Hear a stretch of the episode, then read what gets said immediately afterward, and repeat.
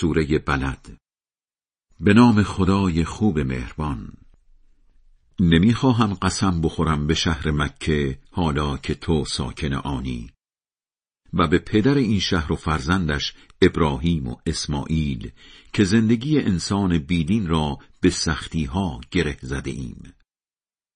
آیا خیال می کند احدی نمی تواند بر او غلبه کند؟ با کمی کمک مالی می گوید مال زیادی در راه خدا تلف کردم. خیال می کند کسی او را نمی بیند؟ مگر دو چشم بینا و زبانی گویا و دو لب زیبا به او نداده ایم؟ مگر راه خوب و بد را جلوی پایش نگذاشته ایم؟ پس چرا برای عبور از گردنه سخت تلاش نمی کند؟ چه میدانی آن گردنه سخت چیست؟